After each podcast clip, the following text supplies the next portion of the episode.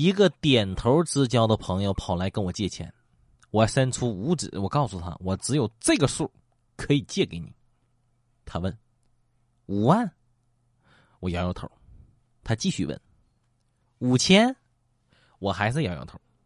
他嫌弃的说500，你这也太少了吧。我不耐烦的告诉他，我说你看清楚了，就我这个手掌啊，毛都没有。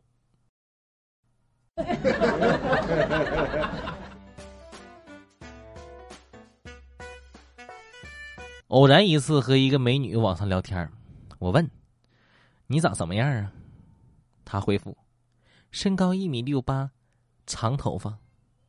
我说你能不能具体一点，她说这还不具体呀。哎呀，当然了，找一根1.68米长的拖把，然后呢把它倒过来，那不就和你一样了。然后我就被拉黑了。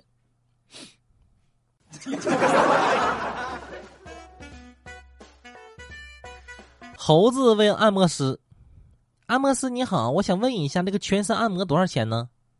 按摩师说20块钱。猴子又问啊，那要是只按脖子呢？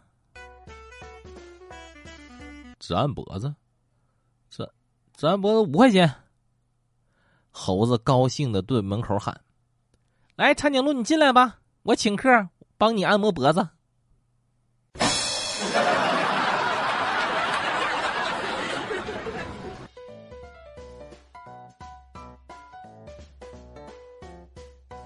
小区电梯里看到一则告示。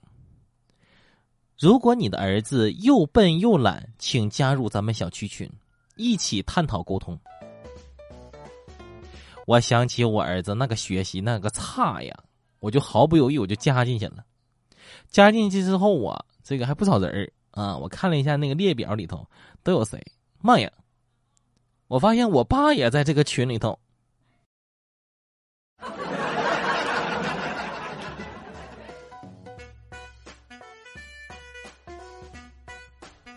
我这提车都1年多了，今天呢，我去交警队查那个违章记录，只见那个服务人员淡淡的看了我一眼，说：“哎呀，大哥呀，咱们这分儿都能上清华了呀。”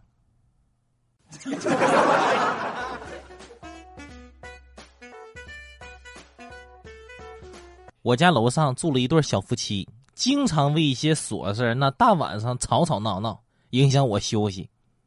前天晚上，楼上的媳妇儿骂老公说外出不锁门，导致家里丢了600块钱。昨天晚上又吵架啊，老公骂媳妇儿说车库门没关，车轱辘被人偷走俩。今天晚上又搁那吵架，咋的呢？他们互相指责，说家里的电视被偷了啊，是对方的责任。妈呀，这太烦了啊！吵得我觉都睡不成了。妈呀！我以后再也不去他们家偷东西了，你太烦了。